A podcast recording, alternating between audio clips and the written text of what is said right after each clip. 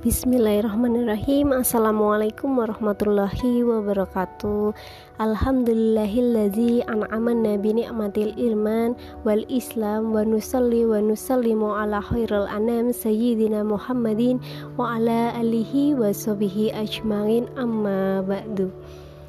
Pertama-tama marilah kita panjatkan puja dan, puja dan puji syukur kehadirat Allah Subhanahu wa Ta'ala yang telah melimpahkan kita banyak kenikmatan, rezeki baik berupa kesehatan, materi, sahabat, kemudian juga kesempatan waktu luang atau waktu yang kita luangkan untuk terus mencari ilmu dan mendekatkan diri kepada Allah.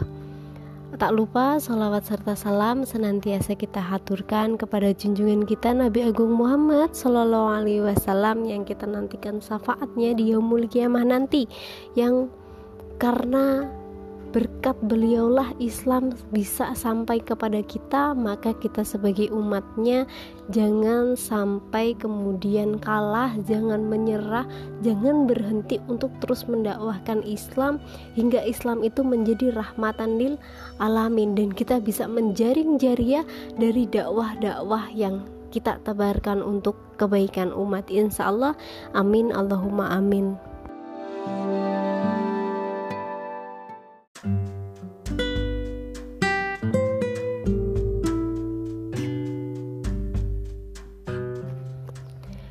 Baik, alhamdulillah, sebelum saya lanjutkan kepada sharing kita pada uh, hari ini, maka akan saya jelaskan terlebih dahulu. Saya sedikit kenalkan kepada teman-teman semuanya bahwa ini adalah grup kelas motivasi dua ribu dua puluh yang dibuat pada, pada tanggal tiga Desember dua ribu dua puluh.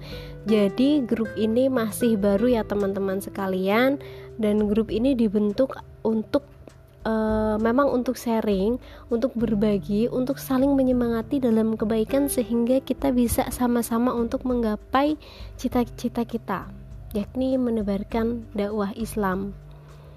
Lebih dari itu, kelas motivasi ini juga dibuat memang secara gratis karena biar apa ya biar semakin memudahkan teman-teman sekalian untuk mencari ilmu, menambah semangat atau mengecas semangat walaupun di tengah-tengah pandemi. Nah, kemudian e, sebelumnya di kelas motivasi ini sudah pernah ada pertemuan. Untuk yang sesi pertama banget pertama banget itu sudah ada pertemuan, sudah ada tugas. Nah, tenang aja, untuk teman-teman yang baru gabung itu belum ada tugas apapun dan kita akan mulai sharingnya hari ini menjadi pembukaan sharing sesi satu di kelas motivasi dua ribu dua puluh dengan jumlah peserta yang jauh lebih banyak dari sebelumnya. Diharapkan nanti akan ada jariah, akan ada sesuatu manfaat manfaat yang baik untuk diri kita sendiri dan kita tebarkan untuk umat, insyaallah. Jadi sudah siap belajar teman-teman sekalian?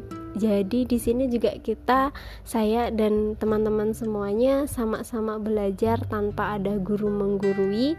Uh, apabila nanti ada kesalahan silakan boleh dikoreksi secara jabriyah, karena yang namanya berbuat memang berbuat baik harus selalu uh, saling mengingatkan dalam kebaikan biar apa yang kita lakukan juga semakin berkah. Amin, insyaallah.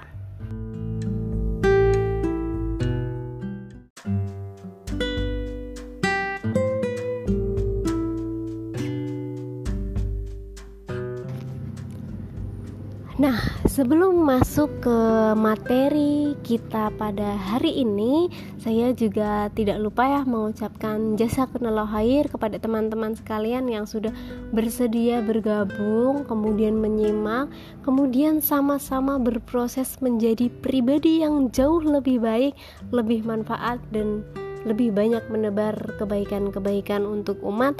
Semoga nanti Allah memudahkan kita mulai hari ini sampai ke seterusnya, sampai ke depannya itu benar-benar Allah mudahkan segala urusan kita dalam kebaikan, insyaallah. Amin, Allahumma amin. Barakallahu fikum.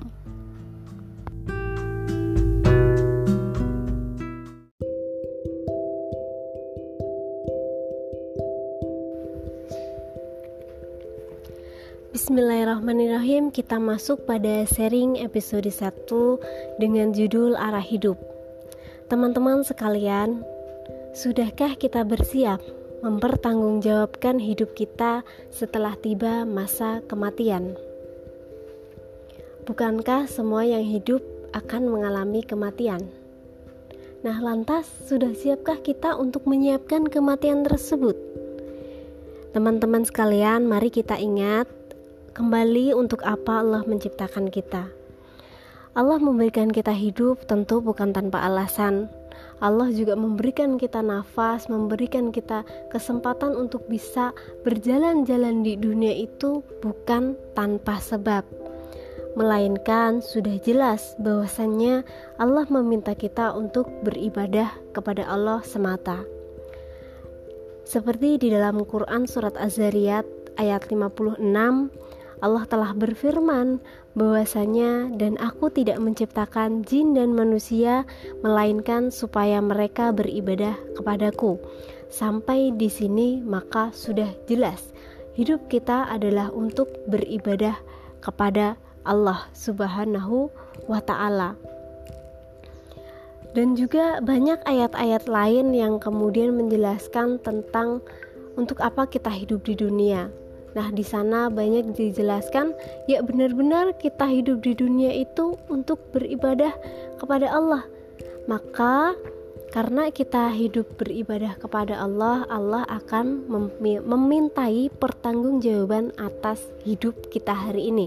Lantas, sudahkah kita siap?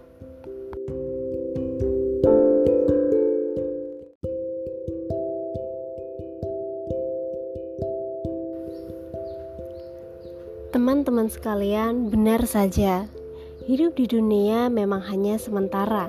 Kita pasti akan kembali kepada Sang Pencipta, dan kita akan mempertanggungjawabkan apa-apa yang telah kita lakukan. Mulut kita akan berbicara tentang apa yang dia bicarakan selama di dunia. Tangan kita juga akan berbicara tentang apa yang dia perbuat selama di dunia. Begitupun dengan tubuh kita yang lainnya, mereka akan saling berbicara mengadukan kepada Allah apa yang sudah dilakukan selama di dunia. Tidak akan ada kebohongan yang bisa kita lakukan ketika kita sudah berhadapan dengan Allah Subhanahu wa ta'ala. Teman-teman sekalian, coba ingat kembali, kita sering sekali menjumpai kejadian-kejadian, peristiwa yang memang mengejutkan. Seperti kita sering tuh lagi ngobrol sama teman, atau ngobrol sama sahabat, atau ngobrol sama kerabat, saudara, orang tua. Tiba-tiba ternyata orang yang kita obrolkan itu meninggal keesokan harinya. Ya benar ya? Kemarin masih berjumpa, hari ini mendapat kabar ia meninggal dunia. Kemarin ia sehat, hari ini ia terbaring tak berdaya. Kemarin ia kaya raya, hari ini ia bak rakyat jelata. Disangka masih muda, tapi ajal telah menjemputnya. Yang sudah lanjut usia masih sehat sentosa, dan lain sebagainya. Nah, ini adalah menunjukkan, ini adalah bukti luar biasanya kekuasaan Allah terhadap apa-apa yang ada di muka bumi. Dulu gak ada apa-apa, tiba-tiba ada bencana.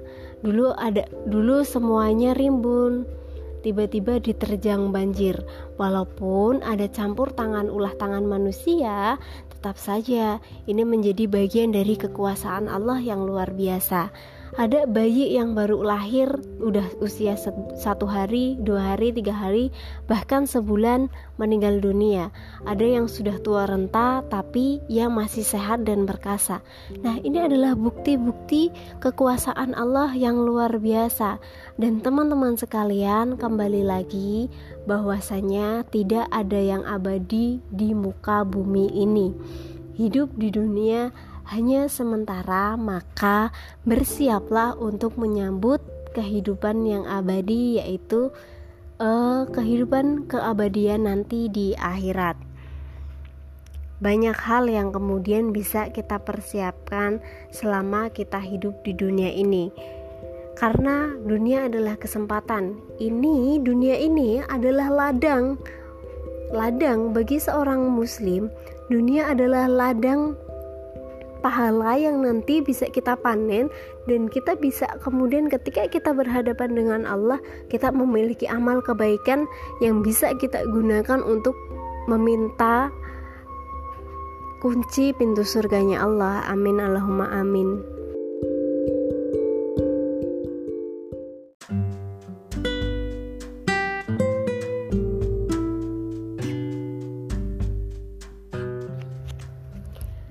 Maka teman-teman sekalian, sebelum terlambat, selama masih ada kesempatan, segera kenali potensimu sekarang juga. Allah menciptakan kita dengan luar biasa, dengan sangat apik, dan diberikan kita titipan atau amanah akal terhadap diri kita yang menjadi pembeda antara manusia dengan makhluk-makhluk Allah lainnya.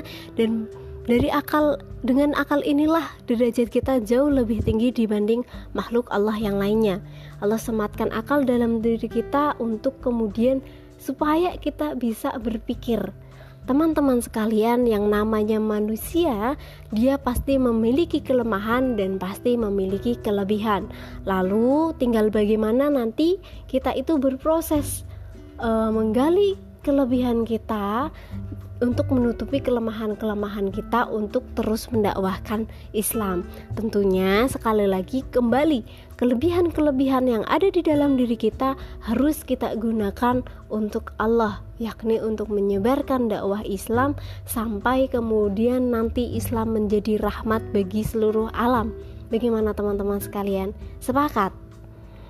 Semoga teman-teman sekalian juga sepakat dan sependapat dengan saya ya, bahwasannya kelebihan kita harus kita gunakan untuk mendakwahkan Islam sebagai uh, jariah kita nantinya. Nah, dari akal inilah kemudian kita bisa berpikir, kita bisa menentukan mana yang baik, mana yang buruk. Kita bisa berproses sesuai uh, kemampuan kita, dan dari akal inilah kemudian kita tahu mana kebenaran, mana keburukan. Sebagai seorang muslim, tentu saja kebenarannya berpusat kepada Al-Quran dan As-Sunnah, atau berpusat kepada hukum syarak sebagai pedoman hidup. Maka ketika kita menggali kelebihan kita, potensi yang ada di dalam diri kita harus tetap dibentengi dengan hukum syarak. Kemudian ketika kita melakukannya pun harus sesuai dengan konsep ihsanul amal, sesuai dengan niat yang ikhlas karena Allah, dan juga pencapaiannya sesuai dengan hukum syara, sehingga akal kita benar-benar kita maksimalkan untuk mendedikasikan Islam kepada e, untuk kita sebarkan, untuk kita dedikasikan kepada Islam, untuk kita dedikasikan kepada dakwah, sehingga Islam itu bisa terasa manfaatnya dan Islam bisa dirasakan luar biasanya oleh seluruh umat manusia. Maka teman-teman sekalian, setelah pertemuan ini, yuk kita gali potensi kita, kita lihat kelebihan-kelebihan apa yang ada di dalam diri kita. Misalnya, ada yang jago nulis, jangan lupa untuk tetap diasah. Ada yang jago public speaking, terus diasah untuk kemudian menyampaikan dakwah Islam. Ada yang jago desain, terus dilatih supaya semakin menarik, sehingga semakin banyak cara, semakin banyak uslub untuk menyebarkan dakwah Islam, dan semakin besar kemungkinan untuk Islam itu cepat dikenal oleh umat, sehingga semakin besar pula potensi Islam menjadi rahmat bagi seluruh alam. Jadi persiapkan diri kita, kenali potensi kita sekarang juga semata-mata untuk Allah Subhanahu wa ta'ala.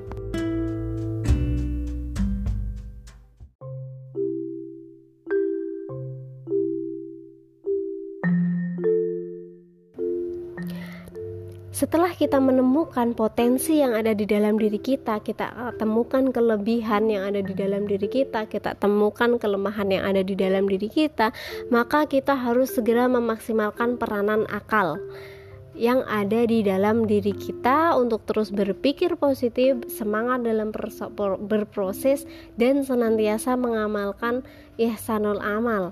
Dan juga jangan sampai kita insecure dalam mendakwahkan Islam. Kita harus percaya diri, selama yang disampaikan adalah Islam, selama yang disampaikan bersumber kepada Islam, maka itu adalah kebenaran dan itu adalah kebaikan.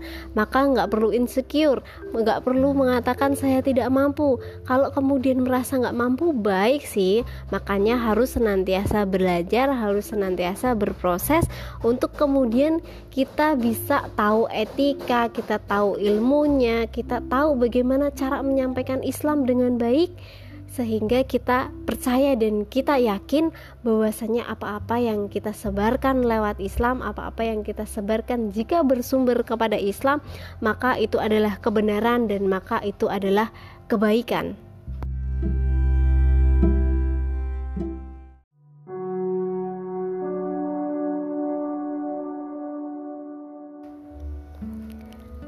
Baik teman-teman sekalian, maka dari sini kita tahu bahwasanya arah hidup kita itu untuk beribadah kepada Allah. Allah memberikan kita hidup untuk beribadah kepada Allah. Kita juga menyadari bahwasanya kehidupan di dunia itu hanya sementara, dan kita pasti akan menjumpai yang namanya kematian karena manusia sifatnya lemah dan terbatas. Tapi kita juga dikaruniai akal oleh Allah, yang dari mana dari akal tersebut kita bisa menggali potensi kita, kita bisa mengetahui kelebihan kita untuk melakukan dakwah Islam. Dan kelemahan kita tidak kita jadikan sebagai penghambat, tapi kita harus selalu semangat bahwasanya kita punya kelebihan, kita harus berproses, kita harus bermanfaat untuk umat.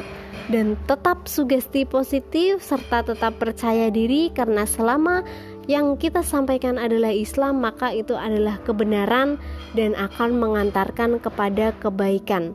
Insya Allah. Amin, Allahumma amin. Kemudian di dalam Quran surat Ali Imran seratus delapan puluh lima Allah berfirman, kullu nafsin za'iqatul maut. Setiap yang bernyawa pasti akan merasakan mati. Maka ini adalah kesempatan, kita masih punya kesempatan untuk terus memperbaiki diri, untuk terus berintrospeksi diri, untuk menjadi pribadi yang lebih baik dan lebih bermanfaat lagi. Pesan saya teman-teman, ingatlah bahwa kehidupan itu hanya sementara, maka lakukanlah kebaikan meski hanya sedikit, dan jadilah manfaat untuk umat. Sekian dari saya, kurang lebihnya mohon afwan apabila ada kekurangan, itu benar-benar dari saya. Apabila ada kesalahan, itu benar-benar dari saya, karena sejatinya kebenaran itu hanya milik Allah. uh, Semoga dap, banyak pelajaran yang bisa kita ambil dari pertemuan sharing kita kali ini.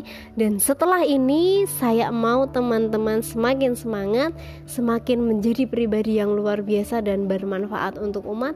Amin, Allahumma amin. Barakallahu fikum. Wassalamualaikum warahmatullahi wabarakatuh.